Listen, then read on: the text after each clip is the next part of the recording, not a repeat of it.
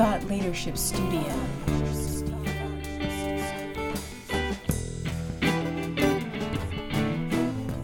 You're listening to Thought Leadership Studio, the podcast that helps you master high level positive mass influence to create distinctive business niches, captivate an audience, grow your following, and change the game by changing frame with strategic thought leadership. Thought Leadership Studio.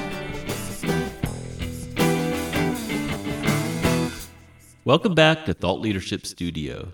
I'm your host, Chris McNeil, and this is episode 58 Beneath the Tip of the Sales Iceberg with Karl Becker.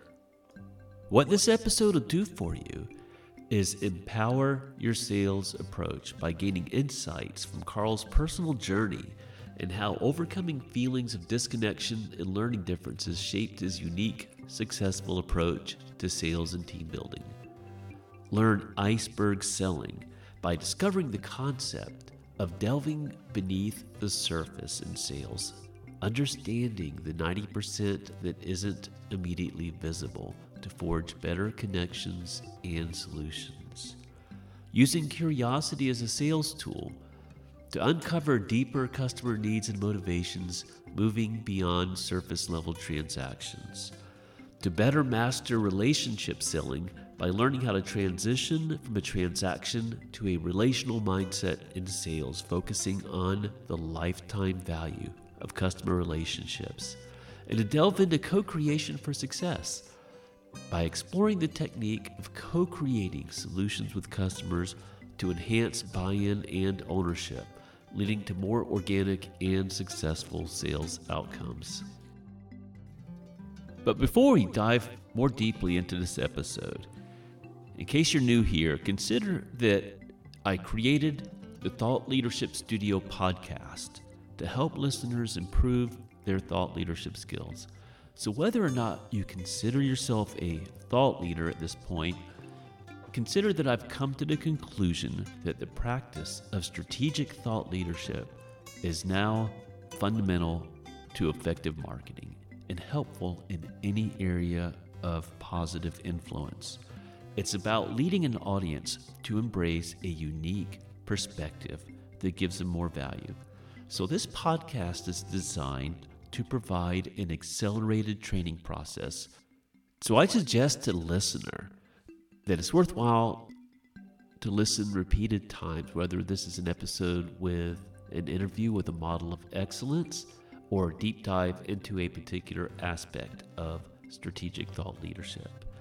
In any case, make sure you also go to the episode page on thoughtleadershipstudio.com. It is linked to in the episode description if you're listening on an app, where we'll have links to other resources, including the free Marketer's Guide to Strategic Thought Leadership, a free download to help you with the building blocks of your own strategic thought leadership. So, in this episode, I'm excited to introduce Karl Becker. And we talk about his upcoming book, Iceberg Selling, in which he shares his personal journey and pivotal moments that led him to his unique perspective on sales and marketing. Karl emphasizes the importance of understanding and connecting with others, as well as the need to relax into the sales process and focus on long term value and being of service. He also discusses this concept of iceberg selling, which highlights the idea that everything is an iceberg with only 10% visible and 90% hidden below. He encourages his listeners to approach conversations and relationships with curiosity, explore what lies beneath the surface. He shares insights on aligning key performance indicators with company values, as well as offering advice for aspiring authors and consultants. So, without further ado, let's jump right into the interview.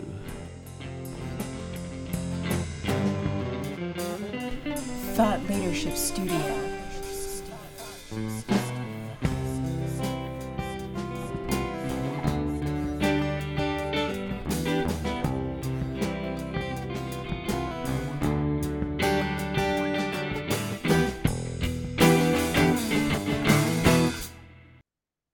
So I'm your host of Thought Leadership Studio, Chris McNeil, and I'm sitting here across Zoom with author and speaker Karl Becker, who has founded and run numerous companies over the last 30 years and now runs Improving Sales Performance. And it's a sales consultancy that builds high performing, happy teams. And Karl's an author of multiple books on sales. And we're going to be talking about one of those that's coming up in the near future today called Iceberg Selling. Welcome, Karl. Awesome. Yeah. Thank you for having me. I love the impact that you provide with this podcast and really appreciate you letting me be here to share some thoughts. Appreciate you too. And sure, this is going to be really interesting to the listener. You've got a lot to share from our conversation before starting recording. Um, but we like to talk about pivotal moments sometimes. And was there a, a particular event or shift in life that set you on the path that you're on now and, and empowering people with, with your unique perspective on sales and marketing? Yeah, um, probably two big ones that jump out, and I'll be a little concise. The first is I, I get back to when I was a kid. Uh, for for whatever reason, I just never really felt like I was a fit when I was in school. Um, I had friends, but it just I never felt like I we really connected, and learning was really hard for me. And much later, as an adult, I learned that I have stealth dyslexia. But I think the pivotal moment early on was I had to learn about the world not just from traditional ways, but from like doing, experiencing, listening, hearing. And a big part of not feeling connected was how do I learn to connect? How do I learn to kind of find commonalities with other people. And since I was a little kid, that was kind of my survival mechanism. I had to kind of learn how to navigate in the world, uh, learning in a different way and connecting with people so that I had a sense of belonging. And that has served me so well as I've become older and older and older and been in the sales profession, both running my own businesses and coaching, because so much of being a leader, a consultant, somebody that's uh, helping solve people's problems, which I think is what you do in sales, is about understanding and about connection.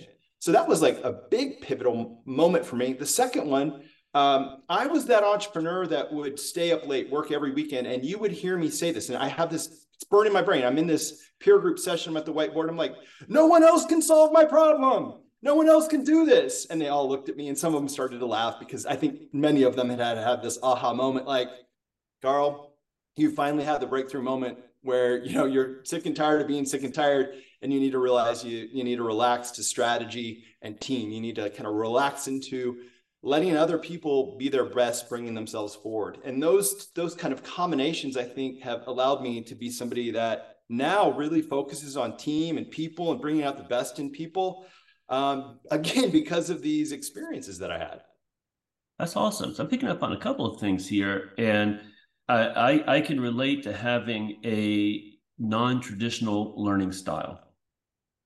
I never okay. fit in the classroom of 30 people um, with one person writing things to remember on a board. But I love to learn. I just have a different way of learning. Yeah. And and this whole relaxing into things and and that's a point that was hammered into me by a guy studied sports psychologist who worked with Olympic shooters. And used biofeedback and found they're much more accurate when they could relax into the shot and maintain that as they squeeze the trigger. Right. You know, kind so of counterintuitive. So it's kind of a theme. Yeah, it's counterintuitive, but it's kind of a theme, isn't it? And I'm fascinated by the work you do as a sales trainer, consultant, coach, um, because to me, uh, sales is all about empowering people and it's empowering them to maybe do more than they could have before the interaction by pointing out things that maybe they didn't notice that we could take advantage of to enrich their lives. So, what are kind of the key unique components of your vision of sales that you think would be relevant to our audience of people who are interested in influence in general? Yeah. Thank you for asking that. So the first thing I would tell you is um, in this book, Iceberg Selling, the whole concept is everybody, everything, every challenge is an iceberg. And I, I, the reason I, I, I did that is it's so easy to remember, right? I can tell you in 10 seconds, 10% is above the surface, and that's what we see day to day, and 90% is below. So if we're trying to understand somebody or in sales solve somebody or as a leader or a change agent, get get movement forward, if we're only focusing on that 10%, we're missing so much that we could be misaligned, misinformed. Or even if we had the best intent of what we wanted to do to move something forward, it, we're risking that we're missing a big part of that. So I really believe just the first is this, this, this realization that everything is an iceberg. And until I start to explore what's underneath that water, that other 90%, I'm at risk of missing, missing connection, missing problems, missing solution, whatever it might be. So that's kind of the first part that I like to focus on. It's just like think that way, think that everything is an iceberg. That's awesome. So, in the context of sales and persuasion, what might be some of these things that are underneath the surface that we would miss without that kind of deeper inquiry? Yeah. Uh, well, first, I would say, you know, a part of discovering that is just getting really good at being curious, seeking to understand. Um, so, you know, you might have a, a conversation where um, let's say you're doing some sort of relationship type selling, solution selling, where somebody comes to you with a problem. Um, we'll make one up. We'll see if I can do it on the spot. But let's let, let's say somebody has um, a challenge with uh, managing teams or managing uh, projects within their organization. They're looking at all these different types of solutions, and and there's you know things like Asana and other SaaS programs out there, and there's also consultants and trainers well, if somebody shows up and just starts to say, Hey, I need to buy a software product because the CEO told me that we're not good at project management, and you go, Oh, okay, you know, what's your budget? Um, boy, we're going to miss the mark because potentially they're not even ready yet for a project management software, right? And again, I'm making this on the fly. So I would want to go, Awesome. Well, but I'm happy to help you. That's how I would like. I'm happy to help you, but are you open to spending maybe five or 10 minutes letting me explore what's going on, uh, ask you some questions. I'm going to probably even start with a beginner's mindset a little bit. Like I might ask you some things that I think I know the answers, but I'm really looking for firsthand here. What's your company like? Why is this a challenge for the CEO? What's your role? If, if you were able to solve this, what would it do for you and your team? What have you done before? Is this the first time you've looked at it? And notice I haven't said budget or how soon you're going to buy. I'm, I'm not walking through this kind of a tactical sales approach. I'm really seeking to understand because what might happen is I learn um, this person's new to the job. Uh, they just got acquired. Uh, they just had their project manager leave because it was so stressful, or the whole team left. Like there's a gazillion things, right?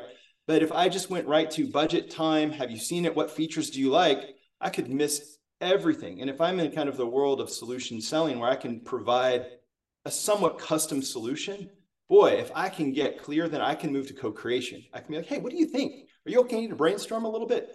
And as soon as someone starts to get enrolled in that journey with you of like co-creating, creating that solution together and brainstorming, they're I hate to say it like this, but they're kind of already buying themselves in, but they're also being heard and they're sharing how they want to solve it and they're owning it. And that's the secret. When somebody else can own the change with you, um, you don't need to do training, you don't need to convince, you don't need to persuade it's a much more natural path to a shared outcome.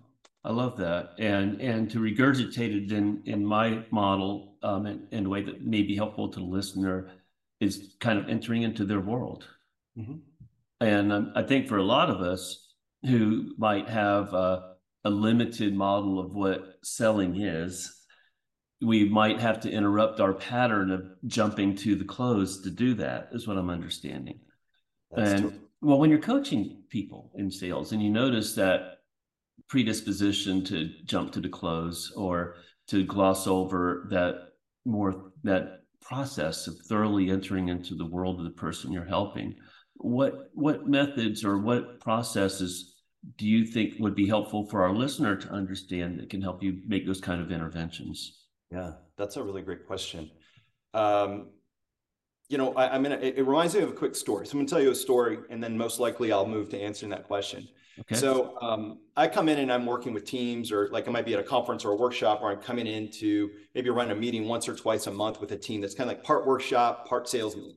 So I'm in one of these part workshop, part sales meetings, and I've been with this company for a while. There's maybe about 10 salespeople, and two of the salespeople are kind of like way at the top, but they're partners. They've been doing this for 20 some years, professional services. So I said, you know what? I'd like to get three volunteers and I'm going to just kind of workshop this in real time and let's listen to how people would do it. And I said, here's a scenario. I want you to imagine you're at this trade show in Las Vegas with our ideal customer and you can have whatever scenario you want, but you have the opportunity to talk to somebody. What would you do? And I intentionally call on this one sales guy and I love him to death. We've done a lot of coaching, but he was stuck in this, you know, how do I get to the close? He's like bottom of the funnel, constantly talking about the transaction. And I called on him very first. It was strategic. And he's like, oh, and he's super excited. He's like, well, I would be at the coffee bar and I would order a cappuccino and I would turn and this guy would be next to me and on his, you know, shirt, it would say XYZ company and that would be a fit. And I'd be like, hey, what are you ordering? What do you do? Oh, you know what? We can help you. And this is how we're so good. He goes right into feature benefit, boom, boom, boom, boom. And everything he said was accurate. Like he didn't make a mistake. But in his mind, the sales call started at the close. And I think that's the trap we fall into, especially when we start to work with marketing, things like that. You know, hey, do I have the sales ready lead? Do I have a buy ready lead? That's what we're really trying to say. And in a lot of businesses, that's just not the truth. We've got a long journey ahead. So juxtapose that. I talked to the senior person who's like been there a long time. I said, Hey, how would you, what's your scenario? And this was beautiful, genius. She was like Jedi mind trick master. Karl, it would start in the plane. I would sit down and I would turn, and my ideal customer would sit down next to me. They pull out their laptop to start working. I would see on their laptop bag the name of the company. I would realize that's one of our customers, and I would say, "Hey, where are you? What are you up to? Are you going to this trade show in Vegas? I'm going. Oh, why are you going? What are you hoping to get out of it?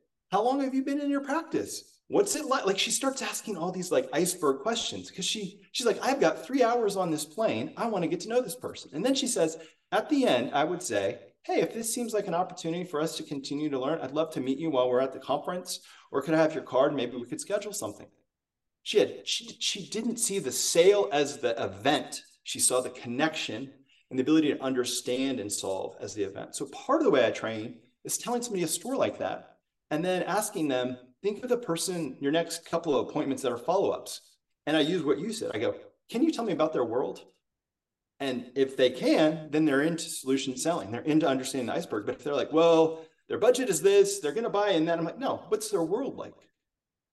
So a lot of it's just a shift of understanding that sales isn't about the transaction at the end. That's the output. That's not the input. That's not what we do at first. We don't just jump into closing. Have to kind of understand, learn iceberg. And then if we do that right, actually, I find that the person that wants to buy will ask me or tell me they're ready to buy. I don't need to persuade or convince. They've they've opted in if I've co-created the solution together. They want it.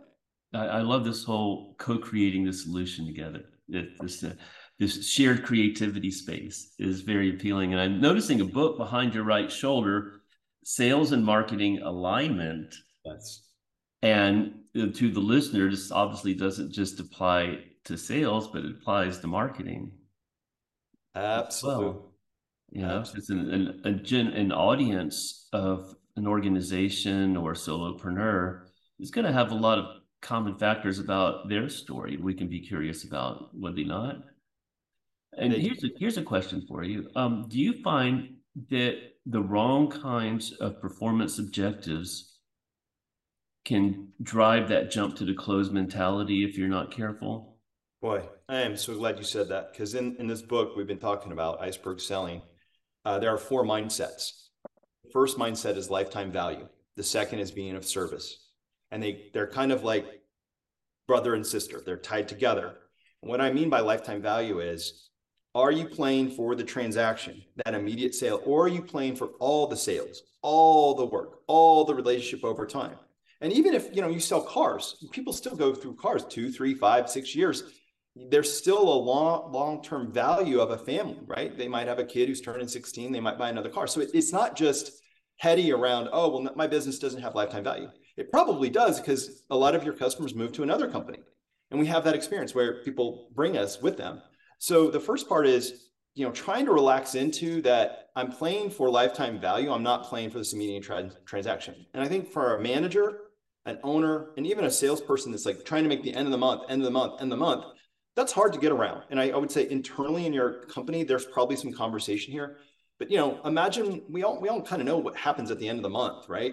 Fire sale. Hey, any chance you can buy today? Because I'm on. right no, that's jeopardizing the relationship potentially, right? So sure. it's it's more of a it's not a it's not binary. It's like don't do that, but it's like be mindful that that how you're showing up and the actions you're taking if it's jeopardizing the long-term value. Um, and the second, just to kind of put a little cross the T on it, uh, being a service. It's really tied that. If you're playing for long-term value, you have the opportunity to show up in different ways over time that you might not do if it's a transaction. The simplest would be someone's not yet ready to buy. You don't just keep calling them and be like, hey, you ready? You ready? Whenever you're ready, I'm ready. Like that's not a service. The Service is like, hey, I saw this conference. I went to this conference. Uh, somebody handed me this book. I'm going to send it to you. Here's a PDF. Here's a blog. Here's a podcast, right? Here's a podcast that influenced me. I'm going to share it with you, customer, because I think it would be value based on what we talked about. You're looking beyond the sale to truly solve all of that person and be of service to all of the person. So that's that's kind of two things that I think help us get out of this mindset of close, close, close. And I do think a lot of times KPIs are misaligned to the values of a company. So, in terms of aligning KPIs to the values of a company, knowing what I know about listeners, at least some are in a position of designing sales systems or they have the opportunity to intervene on design level. What would you suggest to get KPIs aligned with those values that support this kind of deeper relationship with a customer where you're co-creating? Yeah, that's an excellent question and one my brain's going to have to process in real time. Uh, the first thing I would say is hopefully you have a culture where you make a lot of your decisions, if not all of them, align to your core values. And so to me, the, the first thing is is my marketing, is my messaging, the, the people that are the physical representation of my brain, are they all living these core values? And if so, do we have the discipline that when we are attracting people that want to work with us, that um, we have the discipline to kind of put them in two buckets? Yes, they're aligned. No, they're not. And if they're not, give them like a, a no, a no, but hey, we might not be the right fit, but there's this other company over here, or here's this other solution. I think that's super powerful. And while that's not a KPI, so to speak, um, I think it needs to start there. We need to kind of get clear that this is important to who we are. We have a mission, we have core values, and everything should be driving toward that. So let's now figure out how to build KPIs to those things. Mm-hmm. Um, I'll give you a real world example that just happened to me yesterday. I was running a workshop for our company in kind of like construction manufacturing space. And uh, each salesperson has about 10 really big accounts. The account buys from them year over year. They're like uh, Ace Hardware, True Value Hardware, things like that. Sure. And uh, we spent the whole day trying to understand the customer's experience. What's what is their world? It was a what was your world exercise. And what we're doing is we're going to create kind of like a placemat. You could think of it like a persona, but it's a placemat of like, who is this person? What's going on in their life? What can I learn through research? What do I know from prior notes? And you know, in this season, because there's three selling seasons, uh, different selling seasons with different characteristics. What's their pain? What do they need? What's their magic wand? And the idea now is each salesperson has to commit to their top 20 accounts or whatever to fill this out before each sales um, season, meet with their supervisor, their director, and get into conversation. So the KPI there is did you do it and have you been in meeting in the meeting with your team to talk through this? Because we think it's going to be so important to show up and really understand that person. So that's maybe not a performance kpi but a reminder kpi Um, I think the other ones is, you know, if you're showing up and you're doing NPS scores or something like that, where it's it's it's how satisfied are your customers, and again, they're aligned to your values and your mission and and your product is, then hopefully that's a pretty good guide from satisfaction. From sales, you know, maybe it's a qualification. You know, I went through a qualification status and what's my ratio of you know leads to qualify, leads to good fits, and that might be something you give back to marketing, marketing back to sales and marketing alignment. Like we're asking marketing to make sure 80% of them are a cultural core value fit and the salesperson's grading that. It can be little things like that, but really I'm after direction KPIs. I, I like directional KPIs versus like hard nosed binary.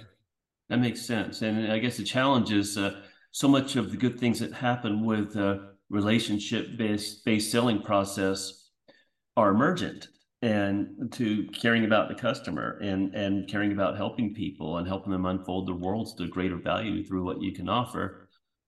But if you remove all measures then you know people need some structure to work within and some feedback that they're doing the right things too. So it, it can be a challenge. You mentioned the three selling seasons. What do you mean by that by the way? Well, in their particular industry, there's like three cycles throughout the year. So it's not a uniform selling season. but you a lot of you in seasonal businesses, you might have that. Like in the wintertime, when it's cold out, if you're selling into that space, you probably sell less construction material, but in the summertime more, but they're buying it in the spring, trying to make sure they have enough material. So for them, not only did they have to have the mindfulness of the people they sell to and what's their world like, but they had to realize that that person's world changes throughout the year in their own selling cycles. And a lot of the people listen, you probably have some sort of seasonal or there's something macroeconomic that adjusts or fix, you know, maybe it's interest rates, right? But there's things that start to affect the day to day of your business and understanding those effects as well as the people is about getting their world. And once you know that, or you see more of the iceberg, I believe you can be a lot more of service, co-create. The next steps become really um, natural and mm-hmm. predictable mm-hmm. once we're showing up that way and we start to change how we sell and connect with people. That's excellent. And how much of this pivots on the channel? No, and, and today, you know, I'm of an age where we did direct phone selling. Right. When I was young. And and now we have all these social media channels where you might be talking to prospective customers over Twitter or LinkedIn or X, as we call it, used to be named Twitter. uh, how how much of it pivots versus the channel, or does it? Uh, do you address that in your work? Um, I do. I do when we're when I'm coaching or I'm in consulting. In the book, I don't because I think what we're really trying to do is just every time there's a node of a of a human interaction, whether it's digital or in person, how you show up, right? And we've all seen this in like social when you see feeds and you see comments, and some of them are really nasty, some of them are short, and others are really kind of constructive and opening the door to conversation. Sure. So for me, I think like I, I was meeting with a client uh, for coffee about a week ago, and she laid down this placemat and was like in the middle of this circle product, and then all these arrows going out. Kind of hub and spoke with other circles, and these were our channels. And one of them was reps. They sell into the pet pet industry. And I said, um, what are you doing to win the hearts and mind of these reps? And what are these reps doing to win the hearts and minds of the people behind the counter? And they're like, what do you mean? I was like, well, you have a product that helps dogs have better lives. It's a supplement. Um, all of these people in the pet industry probably have animals. Yeah. So you empowered your sales staff, this this group of uh, reps, to be able to actually give samples to the people behind the counter to help solve their dog's issues, to show up that you do care and you want to change and impact their dog's lives. And like, oh, oh my God, no. And I was like, that's that's what we need. We need your sales force to live your mission and values of helping animals. And then she goes, well, what about this e-commerce side? And I said, well, it kind of can be the same thing. Like, how do we how do we re-message? refocus that are it's not just feature benefit feature benefit but there's something caring there's something sh- you know showing up so we came up with the idea of potentially um, almost like if you think about if you for those of you that remember the brady board brady bunch matrix where like all their faces are there it was like well what if we did videos like that of people that had different ailments with their dogs and how this showed up and then you know we could distribute that as well so we're telling the story of the outcome and the experience versus the science behind this particular product. So I think it can fit in all the different channels. It's just we have to get more creative of what is that thing that what is the iceberg of that person online? You know, what what most likely is it? What can we do the research of? And then start addressing that, not just the surface part, right? We've got to get clear of how to connect with people in all these channels. Do the best we can. That's almost channel agnostic. And you know, one thing I remembered it it really lit me up uh, when I was a salesperson in the fitness industry, when I was in my late teens, early 20s, was that the people who were successful at phone selling had a mental image of the person they were talking to, even if they'd never met them before. And I was freaked out more than once by how they looked exactly like I had envisioned them. You know, uh, but it's almost to see the human on the other side is is is relevant no matter what the channel is, isn't it? It is. And I would take it one step further. I mean, I know this podcast is about impact and influence. And I was, I just told you about this construction group I was running a workshop on. Kind of burly guys. If you looked in the parking lot, they're all big trucks. So that kind of gives you a little, if you can see that person now, right? Sure. So done with the session. And I said, does anybody want to share what they might be taking from this? And the least likely of the group stands up and says, Karl, everything you talked about with your book, Iceberg Selling, I feel like I could apply to my life, my relationships with my family, my wife, my friends, how I manage. The more I understand and the more I can co create, I think the more I can have better relationships.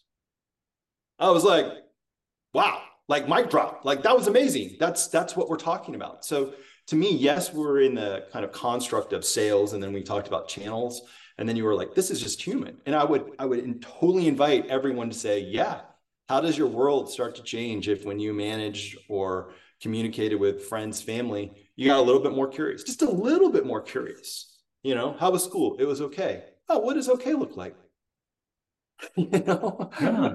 And, yeah. and and then go from there instead of going, oh, you always say this is it. You know, you have a teenage kid like I do. Uh, you know, school was fine. You know, oh, okay. Yeah, what was fine look like? What made it fine? I really am curious about your day. I don't get a I don't get to walk the halls with you. What's it like? You know, it just starts to open doors and we understand more. And I think that's the big lever this whole concept's pulling, understanding. And from understanding, possibility happens. And, and, doesn't it make it more intrinsically rewarding to make what you do about helping people and then the, the sales will come. But when you make it about helping people, it just opens up a whole new world of intrinsic benefits and rewards.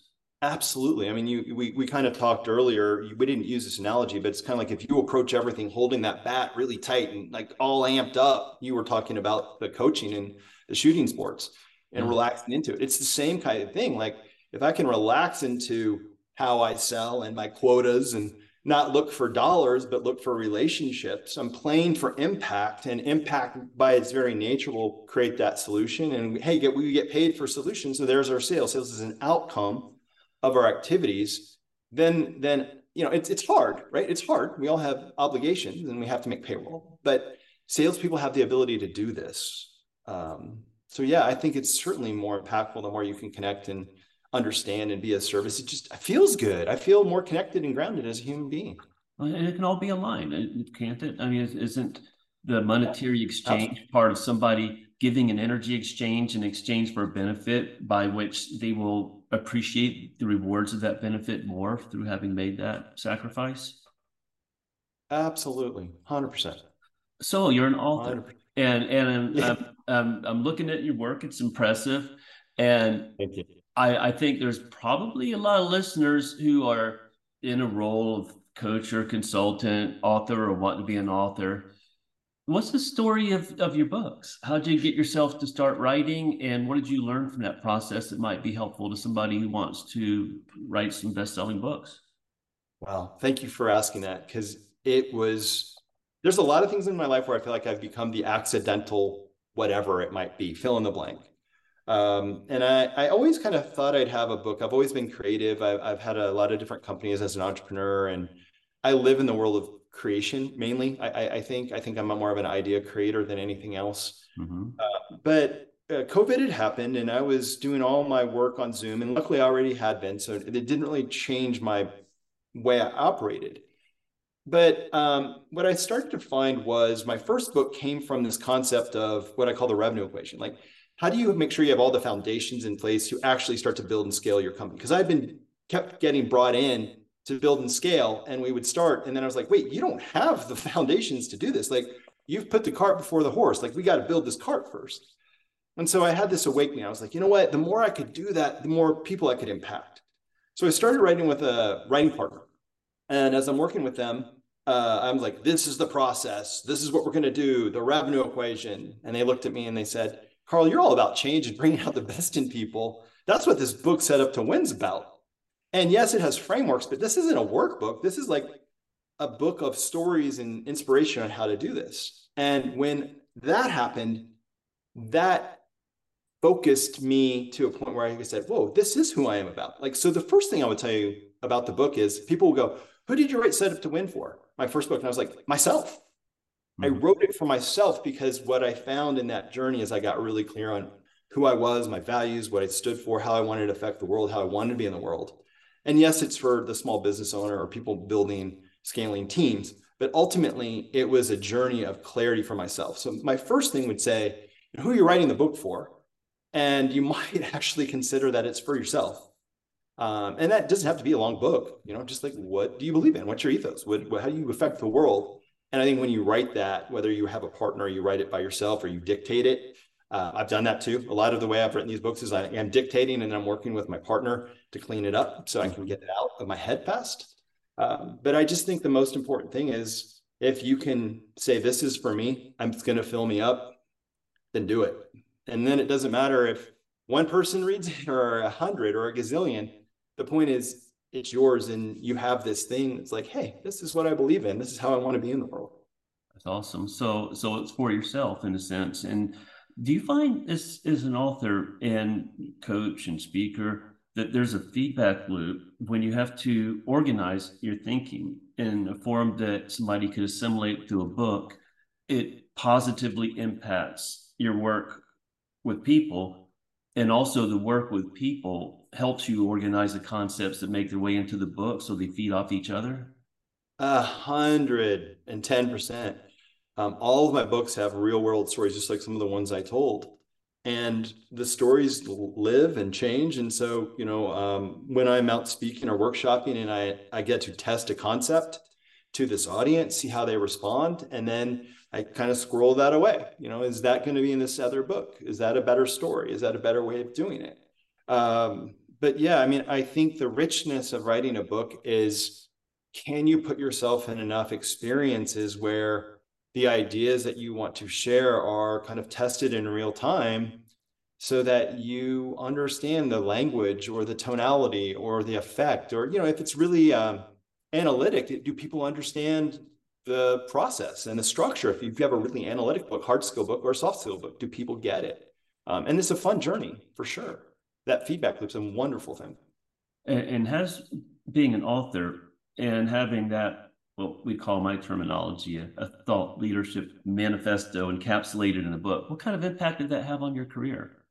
Tremendous. Um, tremendous. I mean, I, I think the first off, when you to kind of piggyback what we just said, when you're clear with whatever you sell or however you show up, whether you're dating or you know meeting in-laws or it's Thanksgiving dinner or whatever, or you're out selling, the clearer you are and who you are, the easier people can connect with you. They know what you're about and you know what you're about. So uh, you tend to have like, I think just more effective communication because you're not kind of in this place of like, who am I? Um, but I, I, I think what has been fascinating is I'll tell you a story. Set Up to Win was my first book, and uh, I get an email through LinkedIn, actually, uh, connection request, and I I take every connection request I answer anybody that reaches out to me. It's this guy from Semester at Sea, uh, the, the the ship that college kids go on to learn all around the world how to become kind of a global citizen. He goes, Karl, I'd love to connect and talk to you. You said in the book you're open to talking. I was like, yeah, sure. We get on a call. And he's like, Karl, I love this book. I want my team to read it. I want you to come talk to my team. It was so effective. And I'm thinking, scratching my head, what? You, you just read this book and you want to talk to me and you want to buy some more copies and now you want me to come and workshop this? So we became friends. And um, I'm telling him I'm working on this next book, Iceberg Selling. I go, Would you like to read it before it's published? He's like, Yeah, absolutely. I send it to him. He gives me all this great feedback. He's like, Can you come in and come in and talk to my team about this? I love this concept all because of that first book and then all the long tail from it. And so a lot of possibility just happens. But I do think if you're considering a book or an ebook or anything, it does raise your credibility for sure. Um, because people can learn about who you are. You're clear on who you are and you've put it out in the world. So um, when people read it and see what you're about, they can connect with you more. I like him. I like his theory. And that's what happened with Jason from Semester at Sea, who's just become a great friend and a great client. That's awesome. That's a great story. Thank so, you. to wind things up for our listener and to let them know how to reach you, I've got kind of a two stage process here, and you got plenty of time to unfold.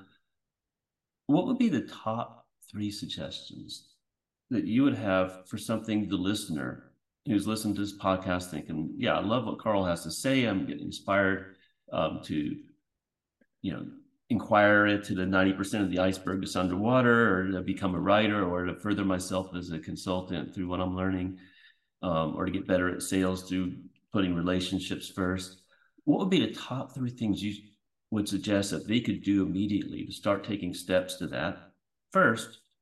And second, and I'm going to put links in the um, episode page, of course, for the listener too. But what's the best way for a listener to reach you?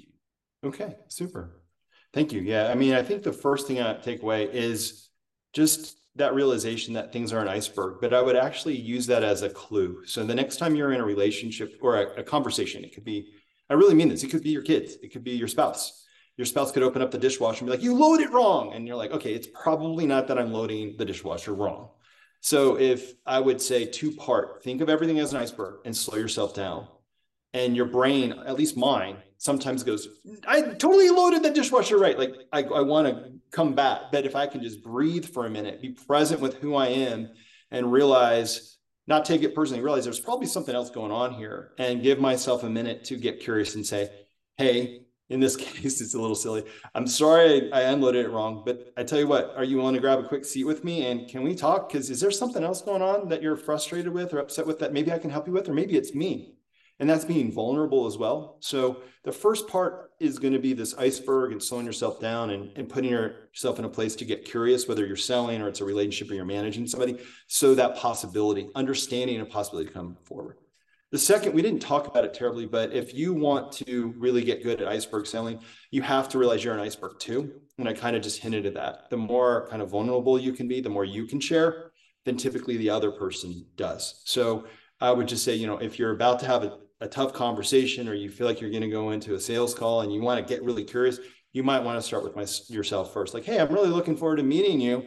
Um, how was your weekend? I spent the weekend with my kids. We went fly fishing when my son brought his girlfriend and he's about to turn 18 it was really it was kind of a crazy experience having an 18 year old son you know it felt like just yesterday he was a kid oh yeah i have a kid i like to fly fish and all of a sudden you know because i shared you're sharing so just know that if, if you're feeling like hey how do i do this start sharing from you that'd be the second and i think the third i would just say is um, like you said relax into it like don't don't grab that bat too high too hard you know like take a minute. It's going to take a while to change, but like any change, try to celebrate the small steps, create a little bit of consistency. I mean, one of the great books out there is Atomic Habits, right? Like how to kind of start get clear with yourself on how to start to change your behavior if this is something you want to do. So those would probably be at least three things I would share. That's awesome. And what's the best way for people to find your book or reach out to you? Great. So the easy one is if you remember iceberg selling, remember an iceberg. My URL for the book is icebergselling.com. So you can order the book, you can get in touch with me. There's a contact form. I invite you to reach out if you want to talk. Uh, my consultancy uh, and the team that I work with is called Improving Sales Performance, improvingsalesperformance.com. I know it's a mouthful, so it might be easier for you to remember icebergselling.com. And, uh, you know, you can find me on uh, LinkedIn as well just put in Karl Becker, Karl with K, and Iceberg Selling or Set Up to Win or Improving Sales Forms. I'm pretty easy to find and send me a request and I'll accept it. And if you want to get in a conversation, great. Fantastic. And to the listener, I'm going to link to all of this on the episode page on thoughtleadershipstudio.com. So if you're listening on an app, it's linked to in the episode description. Karl, this has been great. Chris, thank you for asking me great questions that made me think too. I, I love this time together. Yeah, same. And you're you're a very motivating guest. I'm inspired, so I appreciate you. Thank you. Have a great rest of your day.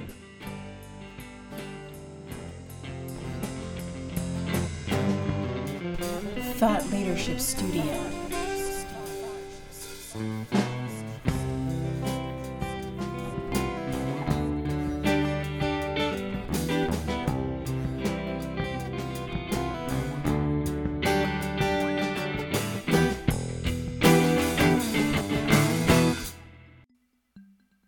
Thanks again for listening to Thought Leadership Studio. I'm your host, Chris McNeil, and this has been episode 58 Beneath the Tip of the Sales Iceberg with Karl Becker. I hope you found it as inspiring as I have with the insights of how to look beneath the surface. Looking at sales from a relationship basis rather than a transaction basis forging better connections and solutions, mastering relationship selling, co creation, and all these great topics that Karl brought up.